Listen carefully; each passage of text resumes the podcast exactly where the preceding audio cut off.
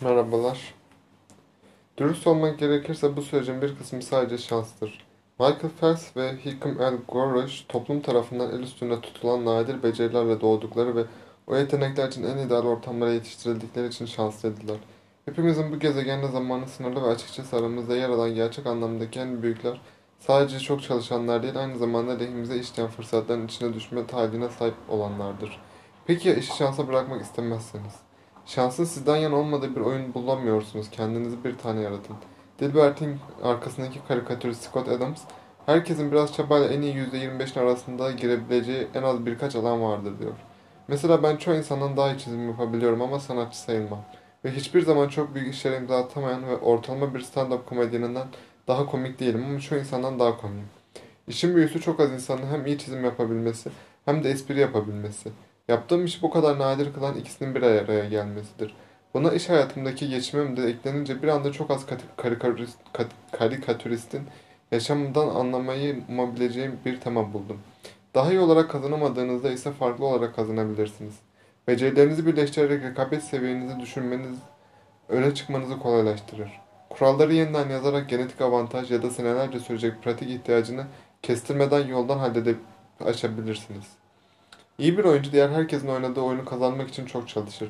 İyi bir oyuncu güçlü yanlarını desteklerken zayıf yanlarına uzak olan yeni bir oyun yaratır. Üniversitedeyken kendi branşımı fizik, kimya, biyoloji ve anatominin bir kombinasyonu olan biyomekanik kendim tasarladım. En iyi fizik ya da biyoloji öğrencilerin arasında öne çıkacak kadar iyi olmadığım için kendi oyunumu yarattım. Ve bana uyduğu için sadece ilgi duyduğum dersleri alıyordum. Ders çalışmak daha zangarya geldi. Ayrıca kendimi başkalarıyla mukayese etme tuzağına düşmekten kaçınmam da kolaylaştı. Sonuçta başka kimse aynı ders kombinasyonunu almıyordu. Bu yüzden onların daha iyi ya da daha kötü olduklarını kim söyleyebilirdi ki? Uzmanlaşma kötü genetik kazasını aşmanın güçlü bir yoludur. Belli bir beceride ne kadar ustalaşırsanız başka insanların sizinle rekabet etmesi de o kadar güçleşir.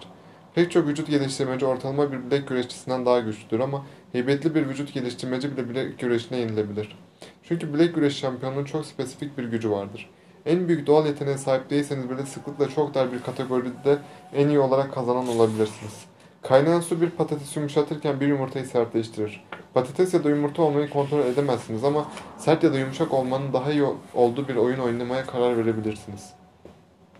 Daha elverişli bir ortam bulabilirseniz durumu olasılıkların aleyhinize olduğu bir durumda lehinize olduğu bir ortama dönüştürebilirsiniz. Genlerinizden nasıl en iyi şekilde istifade edebilirsiniz? Genlerimiz çok çalışma ihtiyacını ortadan kaldırmaz. Netleştirirler. Bize neyin üstlerinde çok çalışmamız gerektiğini söylerler. Güçlü yanlarımızı fark edince vaktimizi ve enerjimizi nereye harcayacağımızı anlarız. Hangi türden fırsatları arayacağımızı, hangi türden zorluklardan uzak duracağımızı biliriz. Doğamızı ne kadar iyi anlarsak stratejimiz de o kadar iyi olabilir. Biyolojik farklılıklar önemlidir ama yine de kendimizi bir başkasıyla mukayese etmek yerine potansiyelinizi tam anlamıyla ortaya koyup koyamadığınıza odaklanmak daha verimli olacaktır. Herhangi bir beceride doğal bir sınırınızın olmasının becerilerinizin tavanına yetişip yetişmediğinde alakası yoktur. İnsanlar kendilerini sınırlı olduğu gerçeğini öylesine kaptırırlar ki onlara yaklaşmak için gereken çabayı nadiren harcarlar.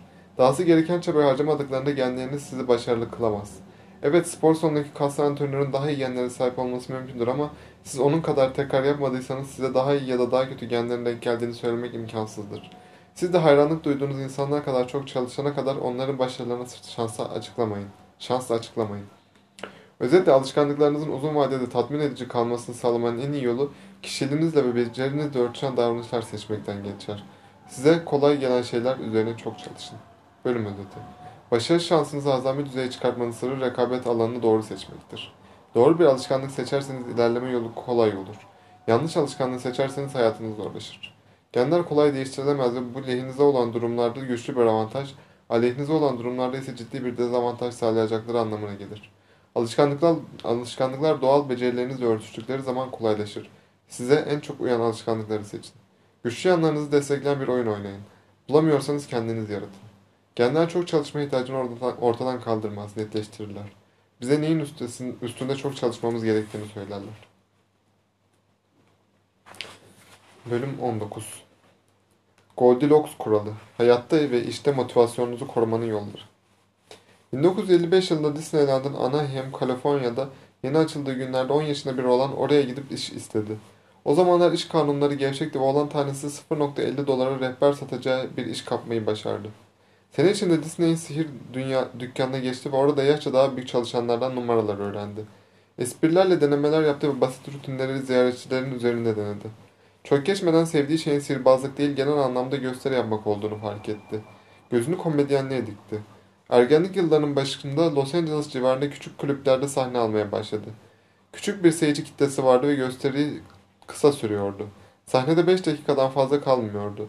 İzleyicilerin çoğu içki içmekle ve arkadaşlarıyla sohbet etmekle meşgul oldukları için ona dikkat eden neredeyse yoktu. Bir gece stand-up rutinini resmen boş bir kulüpte sahneledi. Muhteşem bir iş değildi ama her geçen gün daha iyiye gittiğinden şüphe de yoktu. İlk rutinleri bir ya da iki dakika sürüyordu. Liseye geçtiğinde elindeki malzeme 5 dakikalık bir gösteriye yetecek hale gelmişti ve birkaç sene sonra gösteri süresi 10 dakikaya çıktı. 19 yaşına geldiğinde haftada bir kez 20 dakikalık gösteriler sergilemeye başlamıştı. Rutini uzatmak için gösteri sırasında 3 şiir okuması gerekiyordu ama becerileri ilerlemeye devam ediyordu. Deneylere, düzenlemelere ve pratik yapmaya bir 10 yıl daha devam etti. Televizyon yazarı olarak bir işe girişti ve zaman içinde talk show'larda boy göstermeye başladı. 1970'lerin ortasında The Tonight Show ve Saturday Night Live programlarını düzenledi. Konuk olarak yer edilmişti. Düz, programlarında düzenli konuk olarak yer edilmişti. Nihayet 15 yıllık çabanın sonunda genç adam üne ulaştı. 63 günde 60 şehir dolaştı. Sonra 80 günde 72 şehri turladı. Bunu 90 günde 85 şehir izledi. Ohio'daki bir şovuna 18.695 kişi katıldı. New York'taki 3 günlük gösterisi için 45 bin bilet daha satıldı. Genç adam alanının zirvesine fırladı ve zamanın en başarılı komedyenlerinden biri oldu. Onun adı Steve Martin. Martin'in hikayesi alışkanlıklara uzun vadede bağlı kalmak için ne yapmak gerektiği konusunda büyüleyici bir bakış açısı sunuyor.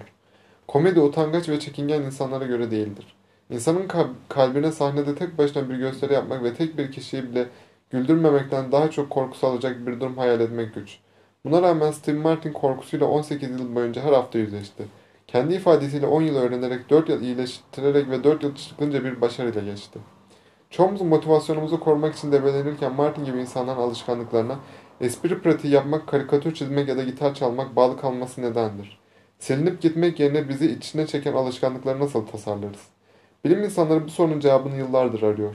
Hala öğrenecek çok şey olmakla birlikte en tutarlı bulgulardan biri motivasyonu korumanın ve zirve düzeyde arzuya ulaşmanın yolunun tam altından kalkılabilir zorlukta görevler üzerine çalışmak olduğudur. İnsan beyni zorlukları sever ama sadece optimal zorluk alanı içinde olduğu sürece.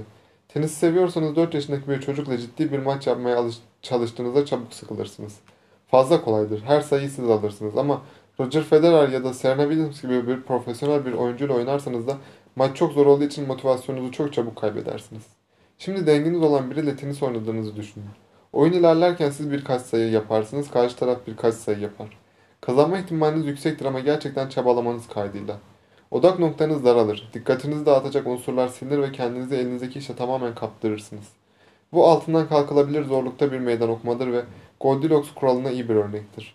Goldilocks kuralı insanların motivasyonlarının zirvesinde var olan becerilerinin sınırlarındaki görevlerde çalışarak ulaştıklarını söyler. Çok zor değil, çok kolay değil, tam kıvamında. Martin'in komedyenlik kariyeri Goldilocks kuralının kusursuz bir örneğidir.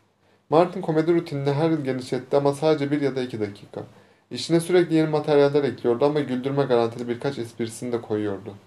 Onu motive etmeye yetecek kadar zaferi ve çok çalışmaya devam etmesi sağlayacak kadar hatası olmuştu.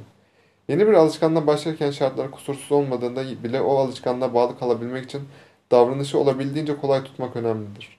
Bu üçüncü davranış değişikliği yasasını ele alırken detaylı olarak değindiğimiz bir fikir. Ancak bir alışkanlık yerleşince ilerlemeye küçük küçük devam etmek önemlidir. Bu küçük ilerlemeler ve yeni zorluklar sizi hedefe bağlı tutar ve Goldilocks alanını tutturursanız bir akış haline ulaşabilirsiniz. İzlediğiniz için teşekkür ediyorum. Dinlediğiniz için daha doğrusu. Ee, kendinize iyi bakın. Hoşçakalın.